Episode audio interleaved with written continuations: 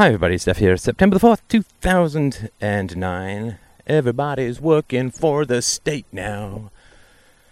Just on, a little strolly stroll. And uh, a question was posted on the board, which uh, I thought, like most of the questions posted on the board, was exquisitely brilliant. And I thought I would share some thoughts that I have about it. This is certainly not a syllogism cast or any kind of ironclad proof. These are just some thoughts about how I would go about making a decision about working uh, in a uh, working for the state, either directly or indirectly. And of course, we all work indirectly for the state in terms of uh, paying taxes and participating with statist companies or state agencies. It's uh, eh, it's inescapable. And so, uh, this is not a uh, like most things in philosophy. When the theory is applied to the practice, purity goes out the window.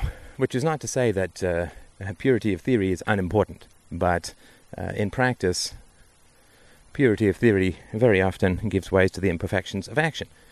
And what I mean by that is if you sort of think about building, uh, if you want to build a suspension bridge, then naturally you do want to work with mathematics, right? You want to have the right amount of uh, load balancing and tensile strength and, and uh, the ability to handle particular weights and uh, resist particular storms and winds and so on and the mathematics will be pure, and there's no way, uh, no possible way, that the bridge is going to perfectly match the theory of numbers. There are always little imperfections here and there, and uh, uh, no piece of steel is ever consistently strong all the way along. And if you say, well, it has to handle, I don't know, 500 pounds per square inch, I make something up, then uh, you build that thing to, but it'll be one will be 499, will be 501, and you sort of overbuild it because of the natural imperfections, you could say, of working with material objects. In other words, taking a theory and putting it into practice. Now, just because you can't ever perfectly enact a theory doesn't mean that theories are useless. Just because your bridge will never perfectly match the mathematics means that you should uh, consult chicken entrails, witch doctors, and dreams about how to build the bridge. Right? So the uh, and the theories in philosophy in general should not be judged by the perfectibility of their enactments, which is not to say that the theory is not important and that we should not strive to follow them. It just means that imperfection in the execution is uh, is inevitable in many ways. I mean, what does it mean, say, to be something like perfectly honest? Right? Honesty is a virtue for sure. Uh, what does it mean to be perfectly honest? Well, I don't really know. I couldn't really say. I think that we want to strive to be as honest as we can uh, with the knowledge that we have, where the situation requires it or demands it or supports it, and where the other person has earned honesty in a reciprocal manner. I mean, it's, it's complicated.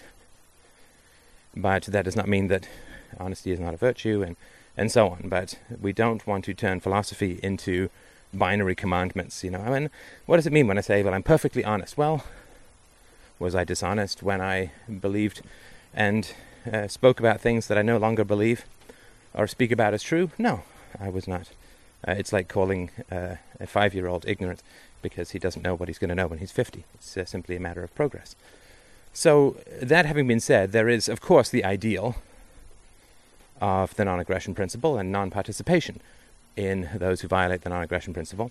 But the reality is not is not achievable. I mean, I don't know that it would ever even be achievable in a uh, in a stateless society. I mean, just to take a examples off the top of my head, right? So that we don't imagine that there's some pu- future perfect world that we are simply woefully denied.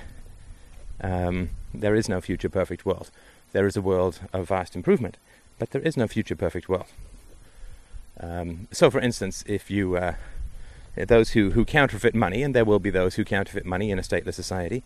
Those who counterfeit money will be uh, uh, stealing and buying, and that counterfeit money may pass through you, uh, or even if it doesn't, then the goods that it stimulated the demand for might be there in a way that they wouldn't be otherwise, and so on. And so, even in a stateless society, you simply you can't avoid uh, you know any kind of tincture or even unconscious or accidental participation in uh, in corruption. Which again is not to say that there's no difference between totalitarianism and statelessness. Uh, it simply means that if you're looking for imperfection in this world relative to ideals, you will always find it. In the same way that an engineer will always find that his structures do not match his calculations or his uh, blueprints or his ideals. This is an architect and, you know, everybody else who builds in the real world. And so, that having been said, there's another factor I think which is important when understanding or taking this question of working for the state. And that is that uh, state jobs are displacing private sector jobs. And uh, I think that's really important. One study I read recently was that 30,000, if I remember rightly, 30,000 public sector jobs have been created while 110,000 had been destroyed. It was the other way around, but it was some significant number of state jobs have been created and some significant number of private sector jobs had been destroyed, which means that the odds of getting a private sector job are considerably lower and getting lower as this uh, recession continues uh, all the time. And so the odds uh, are not in your favor if you want a private sector job. You will get, uh, to some degree, a salary hit in terms of uh, private sector jobs. Uh, you will certainly get a benefits hit. In public sector salaries and benefits, not counting, I think, the economic value of job security, are about double what they are in the private sector in many sectors of the economy in many countries. So you'll get paid more for working for the state. You will have, uh, at least for some time, a greater degree of job security, and the jobs are more uh, are more plentiful. So, all all that having been said, there are some downsides, of course, to working for the government. I mean, there is a, a sort of moral compromise, which, again, I don't place a huge amount of emphasis on. I mean, we did not create the society, we did not produce the disasters inherent in society that we live in economically and in terms of uh, avocation or career. We did not create these things, and uh, we have to find some way, I think, to uh, to survive in this uh, in this environment. And you know, let's let's remember that this environment that we uh, are attempting to live our ideals in uh, is is about the best in history. you know, for those who are listening in the sunny west, it's about the best in history that we can uh, uh, th- that has been achieved. So while we may not uh, find a society particularly to our ideal preferences, um, let's remember that we have you know this ability to communicate. It's the wealthiest societies in history, and there's still a relative degree of freedom in many ways. So let's let's be thankful that we're not in Sierra Leone or uh, Mexico, uh, something like that, right? I, mean, I think it's important to be happy. To, to, to, the, the perfection that we can achieve or the ideals that we can achieve are far greater than in most other cultures.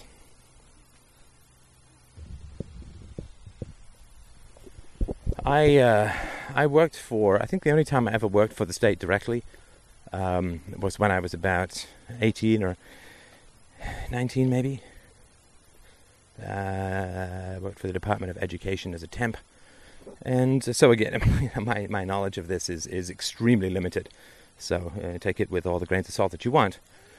But by all reports, working for the state is uh, is unpleasant, right? Nothing comes for free in this world. If you get more salary, it's almost always because the job is either more specialized, as in a movie star, or more unpleasant, as in working for the state. So there are some uh, some significant negatives. The politics, uh, a lack of marketplace efficiency, which leads to uh, infighting and uh, political maneuvering and all that kind of stuff. There are uh, very restrictive regulations uh, and, and harsh penalties in many ways for Uh, stepping out of line or questioning. It's a hypersensitive, politically correct environment in many ways. So my baby's vocalizing quite nicely. I don't know if you can hear. I think this is called babbling. say hello to the listeners, Sally. Say hello to the listeners, sweet dums. You gonna say hello, sweet dums? No. No, not when the microphone is there, of course not. And the moment it's taken away, she's back at it. Sweet dums. I think she's enjoying her walk. It's a beautiful time. So um, uh, there will be uh, challenges that you will face in, and it's not like these challenges don't exist in the private sector, right? Of course not, right? Um, again, it's a blend. There is no private sector, and with some exceptions, there is no public sector. I mean, the, even in the army, you get supplied by the private sector, and even in the private sector, you drive to work on the roads, right? And your uh, company has doubtless received some profits, either directly or indirectly, from negotiations or contracts with the state. So uh, it's a blend, right? And and since it is a blend, it's not like I don't know. Uh, uh, murder, right? It's a bit of a binary, right? But this sort of stuff is a bit of a blend, and therefore it's hard to say exactly where the line is. And the line as a blend changes depending on circumstances. Basically, it's better to eat than not to eat. It's better to have food and shelter not to have food and shelter. So if the only way that you can eat is to uh, get a job at the DMV, then uh, I would say get a job at the DMV. You didn't make the system, didn't invent the system, and the system is careening in its crazy way uh, to the fulfillment and uh, significant future change when it comes to status presence in the economy. So uh, it's not your world. You just have to live within it as best you can. So I think you know, feed your family, uh, feed your children, have food and shelter, and uh, and take the job, uh, and be just be conscious of it. I don't I don't think that we want to set up these kinds of rules. I've I've really never really liked the idea of philosophy as a set of rules, like a a program that you have to follow. Uh, that doesn't seem to me the same as internalizing values and living with the delicacy and challenge and ambivalence of having values in a society where some of those values are shared, but many of them are not shared and many of them are quite strongly opposed. So uh, I would say that. I would also say that uh, I, I, would view time within the state as uh, within a state employment, within state employment as you know, it's sort of like pearl diving. You know, you go down to get the pearl and you come back up to the surface. You know, sort of stay down there. I would view it as a sort of bungee situation, right? So if you're in state employment, uh, I would view that as a chance to, you know, get get a paycheck, do good work in whatever capacity there is, and use that time to uh, continue looking for private sector or entrepreneurial employment. I think that would be that would be very useful. But you have to be careful, of course. I mean, there will, I think, be some skills atrophy uh, and some uh, uh, perhaps emotional challenges of, of these sort of highly politicized environments. And I think you also want to make sure that you don't get caught in the sticky web of adjusting your lifestyle to an income and benefits that is out of proportion to what you'll receive in the private sector. Now, the private sector has become somewhat anemic based because of the predations of taxation in the public sector. but, um, sorry, still, still just going away. In here.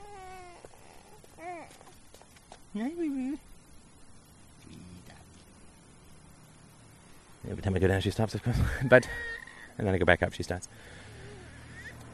So I think it's. I mean, I'm I'm very conservative when it comes to finances, uh, for better or for worse, and so I'm very loath to increase income in any substantial way, no matter what happens to my my income as a whole. Uh, I just think savings and a buffer is, is very important. It's, it's a matter of having choices, you know, being out of debt and having some money in the bank. I think is very important when it comes to having choices. So I would be, you know, if you get a sort of high paid job in the government, I would be concerned about, I would suggest not saying, woohoo, now I'm going to buy a house, or, you know, uh, now I'm going to finally uh, landscape my garden or whatever, right? And get spend a lot of money because then it's going to be tougher to transition back to a private sector job if and when the opportunity arises.